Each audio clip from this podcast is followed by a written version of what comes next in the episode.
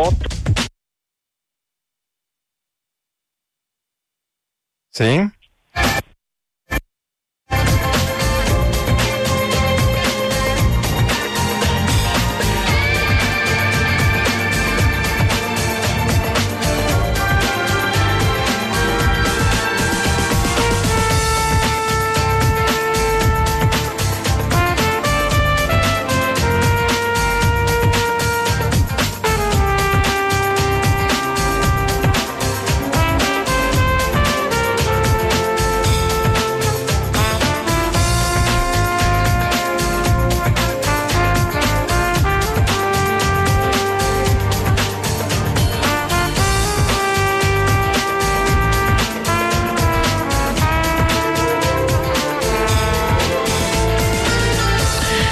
Buonasera, buonasera, questa è Pop Sera, edizione estate 2019.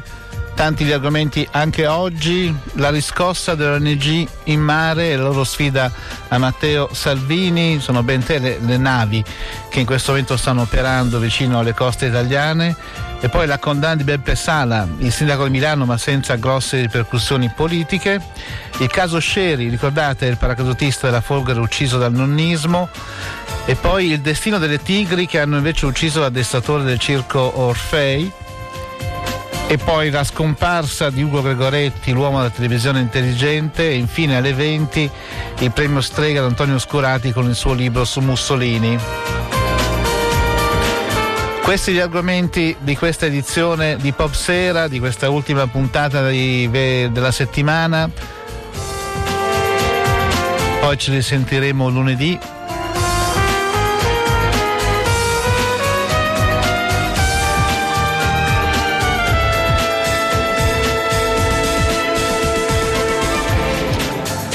Allora adesso andiamo a vedere appunto la prima notizia, quella del giorno, che ci sono queste tre navi che stanno operando vicino alle coste italiane ed è una vera e propria sfida dell'ONG. In realtà sembra essere la riscossa dell'ONG in quest'estate. Ehm, noi sappiamo che c'è il veliero Alex, la Alan Kurdi e poi la Open Arms, questi i nomi delle tre navi che stanno operando. In mattinata l'Alex è arrivata a 12 miglia da Lampedusa ed è stata bloccata al Viminale, poi c'è stata l'offerta di Malta, anche lì non si capisce bene cosa sia successo, eh, li accogliamo ma l'Italia prende 55 migranti alla Valletta, stati sbarcati 13 cosiddetti vulnerabili, 41 sono ancora a bordo.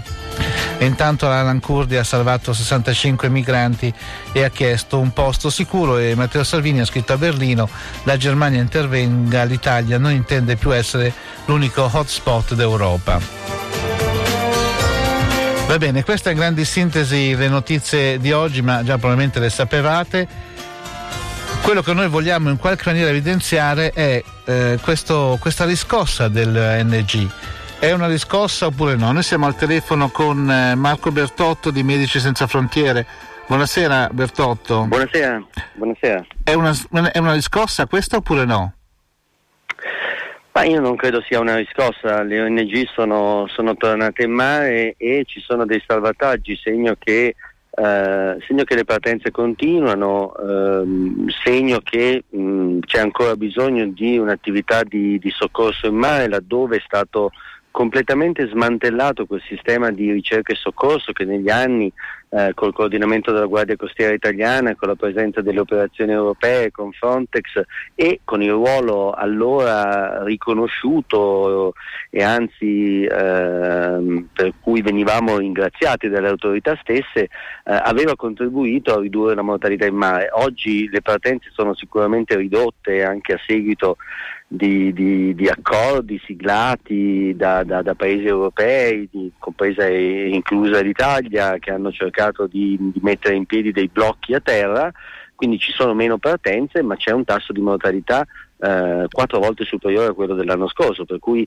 c'è ancora bisogno di un intervento e eh, quindi ci sono le ONG che fanno quello che dovrebbero fare eh, le istituzioni. Ecco, tutti i fatti Poi... di questi ultimi giorni fanno comprendere che la teoria di Matteo Salvini è una teoria nulla, perché in realtà ehm, dal punto di vista giudiziario eh, Carola Racchetti ha avuto ragione della magistratura Dal punto di vista dei fatti noi continuiamo a vedere, come diceva lei, eh, le persone partire, mentre invece Salvini ha, det- ha detto fino a poco tempo fa che non partiva più nessuno dalla Libia eh, e vediamo che le persone hanno bisogno di essere aiutate in mare, tant'è che abbiamo in questo momento tre navi che lo stanno, che lo stanno facendo.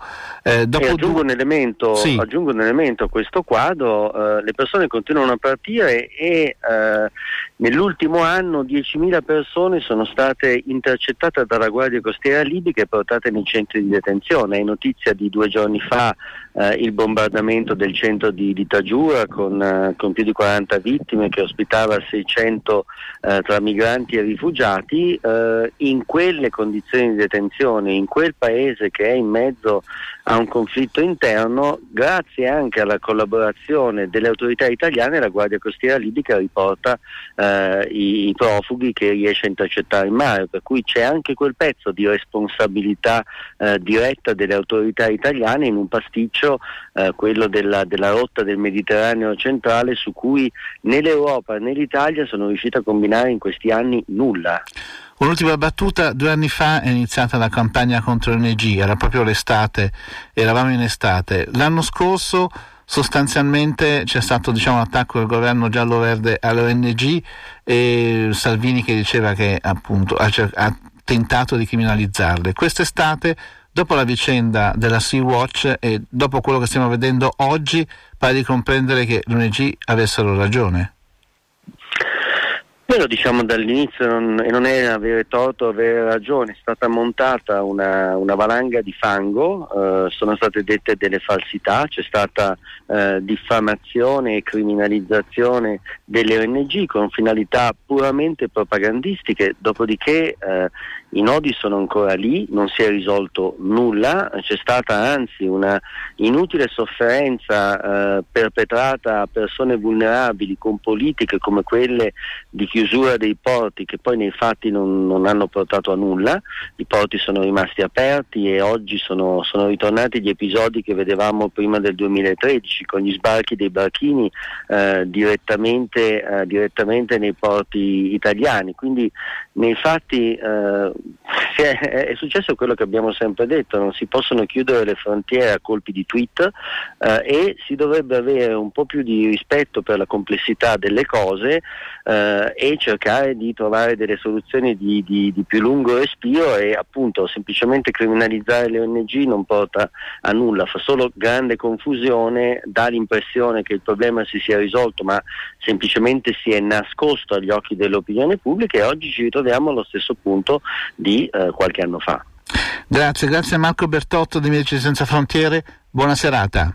Buonasera, arrivederci. Allora, intanto c'è Carola eh, Racket è la comandante della Sea-Watch 3 che sta dando delle interviste, l'ha data a un uh, giornale tedesco, allo Spiegel e credo che l'abbia data anche a Repubblica che eh, già lo mette sul sito, però volevo segnalarvi quello che ha detto a Spiegel, ha detto che la politica Salvini ha violato i diritti umani, il suo modo di esprimersi è irrispettoso, non è appropriato per un politico di alto livello. E poi ha detto mi sono sentito eh, lasciata sola dalla Germania, ma oggi, notizia di oggi è che legali di Carola Racchete hanno deciso di ehm, querelare Matteo Salvini. Perché ce lo dice direttamente Alessandro Gamberini, che è uno dei legali proprio della Sea-Watch e quindi anche di Carola Racchete. Allora, Avvocato Gamberini, eh, noi eh, sappiamo che avete deciso di querelare Matteo Salvini, perché?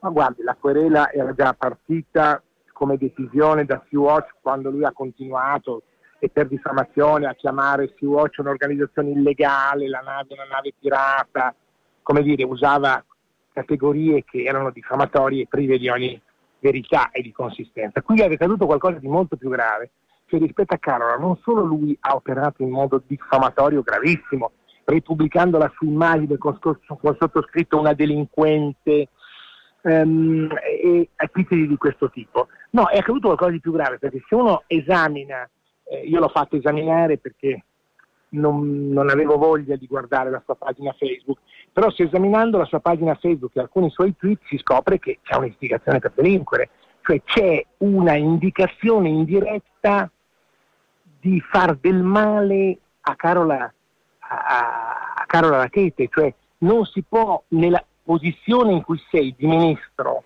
non puoi permetterti di indicare Carlo Rachete alla, all'esposizione e al ludibrio eh, di tutti dicendo se voi la incontrate, fateci caso se la incontrate al ristorante, fateci caso se la incontrate per strada, perché questa, ripeto, è un'istigazione per delinquere, gravissima fatta dal Ministro degli Interni, ripeto, gravissima perché è la sua posizione che rende idonea questa istigazione, se la facciamo io o la fai tu o la fa chiunque altro, uno la guarda, ci sorride e dice che ci siamo bevuti il cervello ma nel caso dei degli interni questo non è vero. Quindi, quindi voi avete, siete andati sulla pagina Facebook sua, avete visto quelle che sono delle vere e proprie minacce nei confronti sì, abbiamo, di... Abbiamo visto quelle che noi riteniamo essere vere e proprie minacce, quindi ripeto, una vicenda molto grave che non comprendo perché non abbia visto ancora delle prese di posizione durissime da parte, forse perché pochi vanno nella sua pagina Facebook, durissime da parte anche istituzi- di tipo istituzionale le solleciteremo, ma ripeto, non credo che una cosa del genere possa essere passata sotto silenzio, perché abbiamo ritenuto che sia una cosa grave, ma non come lui pensa per fargli paura. Io non penso che nessuno vuole impaurire nessuno, ma per ricordargli che è il ministro degli interni, ogni tanto se ne dimentica, visto che vive del nostro stipendio, dello stipendio che paghiamo noi, a differenza di Carola Rachete che si vive e, come dire, lavora per vivere, altro che la ricchia come lui sta dicendo. Il ricco eh, infatti, lui... è lui, il ricco alle nostre spalle è lui che non ha mai lavorato e che so- vive solamente di soldi che gli vengono dati in nome del fatto che che fa politica. Perché Quindi, c'è, una, c'è, una, reazione di Salvini che a questa vostra querela eh, su Facebook ha detto infrange le leggi, riferendosi ovviamente a Carola eh, attacca navi militari italiane e poi mi querela, non mi fanno pure i mafiosi figurarsi una ricca e viziata comunista tedesca. Ma quando lui dice attacca navi militari italiane, eh, anche questo è un elemento della vostra querela oppure no? Ma guardi, io, come dire, lui rispetto agli avvenimenti ha diritto di formulare il suo giudizio. Nessuno ne dubita che lui poteva prendere le distanze dalla, dalla, dalla sentenza, magari evitando di eh, calpestare il significato della giurisdizione. Giurisdizione ha una sua autonomia e quindi non può tutte le volte fare questa cantilena, si diano a far politica, perché esiste la politica, esiste, esistono le elezioni, ma esistono anche i giudici fino a prova contraria e dunque questo dovrebbe ricordarsene.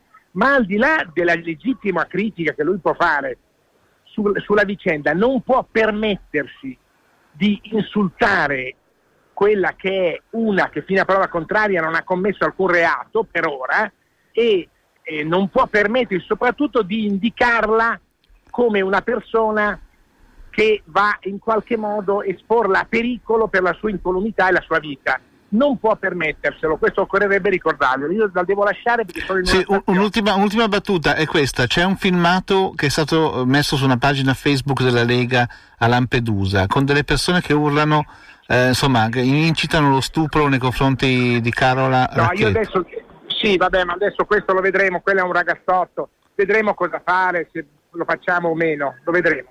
Ok, grazie vedremo. mille. Ma non grazie. c'è il paragone, la gravità di questo episodio che lei mi racconta non è paragonabile alla gravità delle cose che dice Matteo Salvini. Eh? Non è paragonabile, non facciamo paragoni che non sono comparabili, pur nel disgusto di, di quell'episodio. Va bene, grazie avvocato Gamberini che deve scappare, che infatti è scappato.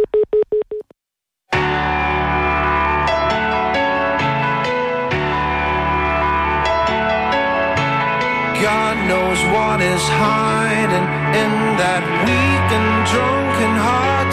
I guess he kissed the girls and made them cry. Those hard-faced queens of misadventure. God knows what is hiding in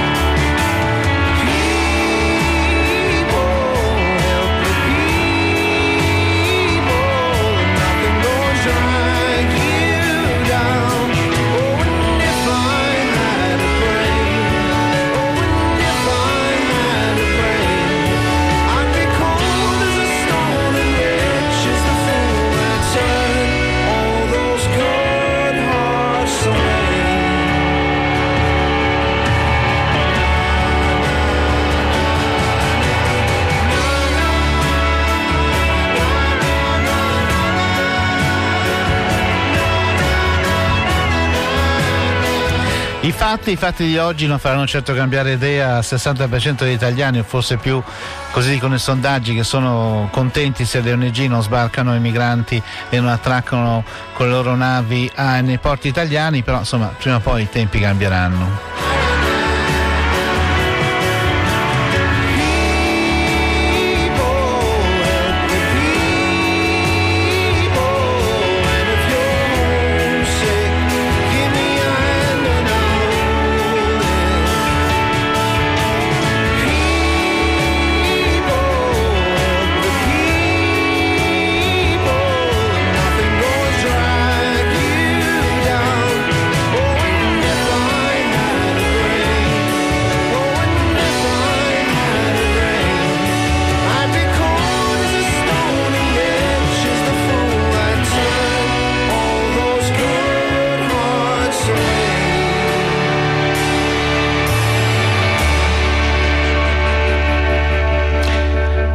Beppe Sala, il sindaco di Milano, condannato oggi a sei mesi di reclusione con pena convertita invece in una multa di 45 mila euro nel processo in cui è imputato per falso materiale ideologico. Le accuse sono legate alla retrodatazione, due verbali con cui nel maggio del 2012 sono stati sostituiti due componenti della commissione di gara per l'assegnazione del max appalto per la piastra dei servizi per l'esposizione universale del 2015. Eh, Sala è molto amareggiato per questa condanna, sentiamo questa sua dichiarazione. È comunque una condanna.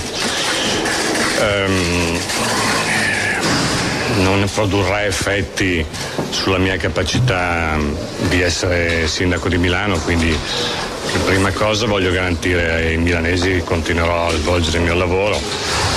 Lo farò con la dedizione che conosco, che conoscono, eh, lo farò per eh, i due anni che mi mancano. Guardare avanti in questo momento ovviamente, ovviamente non me la sento. Ehm, mi viene da pensare che io alla fine sono una persona resistente, l'ho dimostrato in tanti momenti delicati della mia vita e, e attingerò alle mie risorse per essere un'altra volta resistente e per riuscire a andare avanti.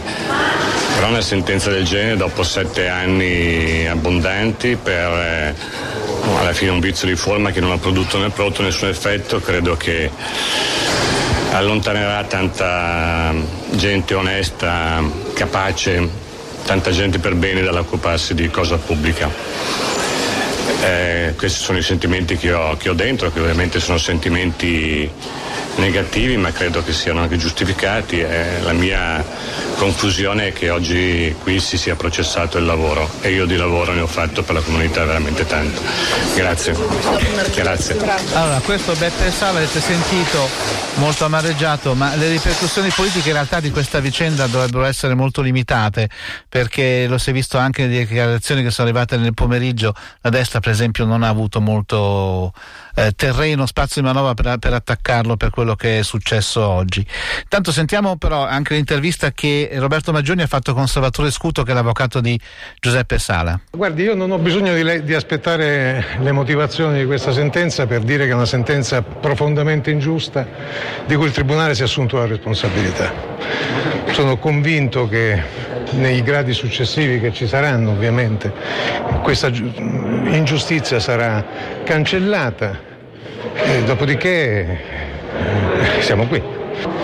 La Procura Generale aveva un obiettivo che oggi ha finalmente catturato dopo uh, ben due volte che non era riuscita per fatti molto più gravi. L'obiettivo si, chiamava, si chiama Beppe Sana.